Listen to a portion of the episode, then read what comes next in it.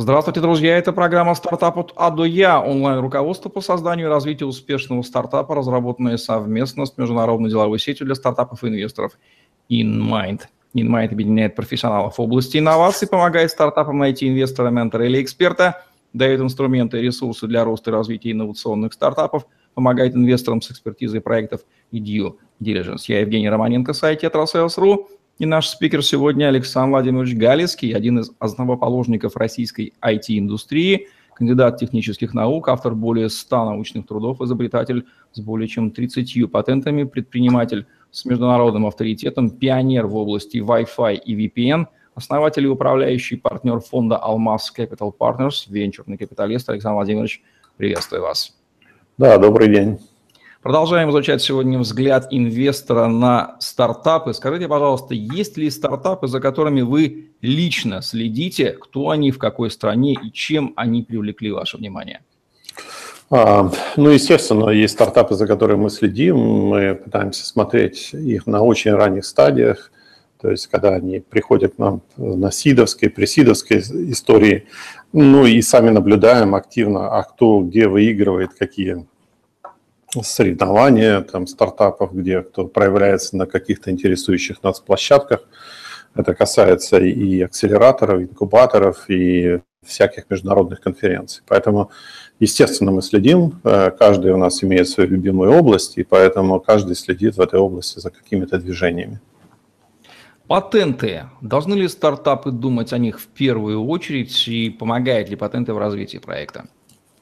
А вы знаете, как бы патенты я не считаю основным тем, что надо тратить время. Самое главное, надо тратить время на то, чтобы быстро доказать состоятельность своего стартапа. Это значит выбросить что-то а, пользователю для того, чтобы он посмотрел, почул, попробовал и так дальше. Потому что а, затраты на патенты – это денежно. Конечно, хорошо, если есть идея патентуемая, стоящая за стартапом, да, но когда вы поставляете продукт, вы же не раскрываете все детали, как он работает, потому что всех интересует функционал и какие-то параметры и результаты, которые работают, а не как и за счет чего это достигается.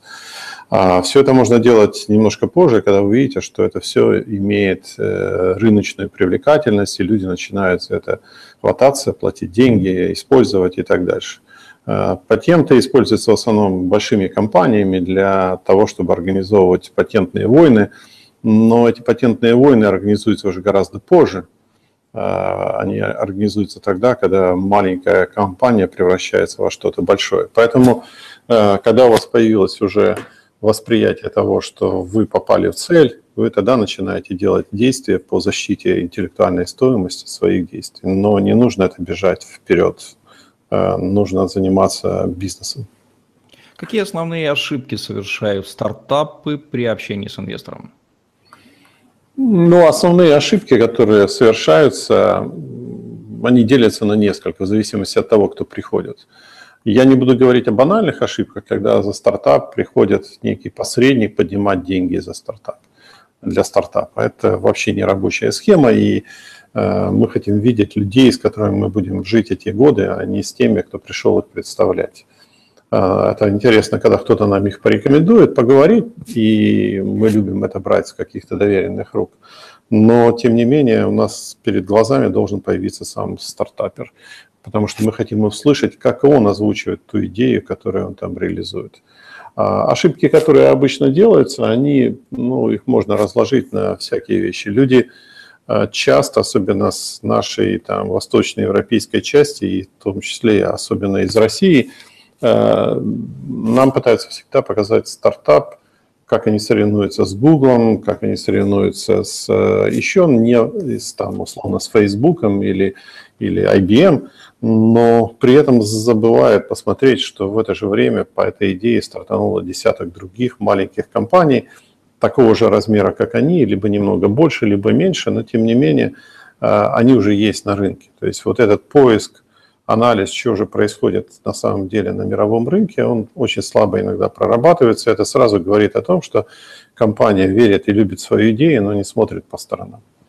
А, вторая, вторая, наверное, как бы большая ошибка относительно, тоже она достаточно типичная, а, это увлечение технологической частью своей, своей, своего стартапа а, без понимания того, а за счет чего, собственно, произойдет выигрыш там чего-то, да, потому что покупая что-либо, мы ведь э, не заглядываем сильно во многие вещи, что там где-то что-то реализовано там с, с меньшим количеством кода или там является на 3 миллисекунды быстрее там, или еще что-то. Мы смотрим на общее впечатление относительно того, насколько полезна эта вещь для меня и насколько я ее могу использовать эффективно для каких-то своих вещей. Вот а, увлечение технологичностью и увлечение как бы и отсутствие понимания конкуренции это две основные. И третье, наверное, это неспособность оценить иногда свое место на рынке, да, потому что Э, называется большой рынок. Там, ну, он, там, условно, рынок э, а, там, B2B софта это 150 миллиардов, да, я работаю на рынке B2B софта, это ни о чем, да. Точно так же, как я работаю в области CRM, а, клаудного, это тоже ни о чем, потому что Вопрос состоит в том, что CRM очень разный тоже. То есть вот нахождение своей ниши и конкурента в этой нише, это, наверное, вот самые основные ошибки, которые люди э, совершают.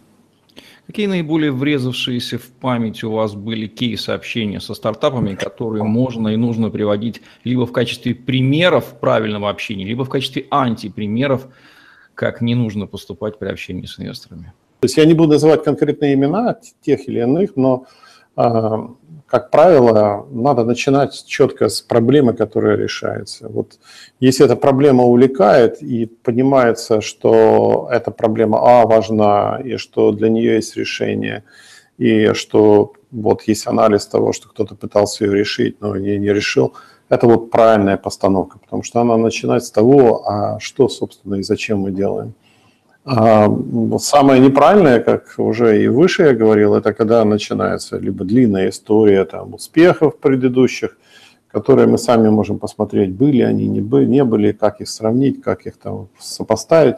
Вторая ситуация, когда начинается длиннющая история там, разговоров о, там, о, о потребителях, и эти потребители не очень для нас существенны, потому что они как бы не представляют э, такого референсного, что ли, представления для нас. И, и последнее – это неумение регулировать время, потому что мы всегда подходим к тому, что у нас есть час времени на разговор или полчаса времени на разговор.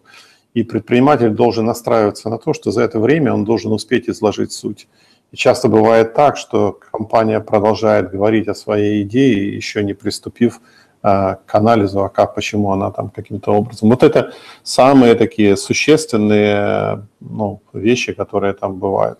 Я не хочу говорить о стартапах, которые просто приходят и они предлагают не, не бизнес, потому что мы любим смотреть бизнес, а предлагают, по сути дела, э, какие-то проекты, которые еще это как бы выглядят как идея или научное исследование в лаборатории. Вот это вот самые такие для российских, российских условий самые большие две ошибки. Если бы вы могли дать один самый главный совет основателям стартапа, который ищет инвестиции, как бы он звучал? Хм. А, мне кажется, что для вдумчивого стартапера, для вдумчивого предпринимателя самое главное – это то, что нужно а, верить в свою идею настолько, чтобы она а, воспринималась и другая, эта вера легко передавалась другим. Это сложно объяснить, но вдумчивый стартапер поймет, да, что именно это так должно быть. Если ты можешь свою веру передать другому, то вот это классно.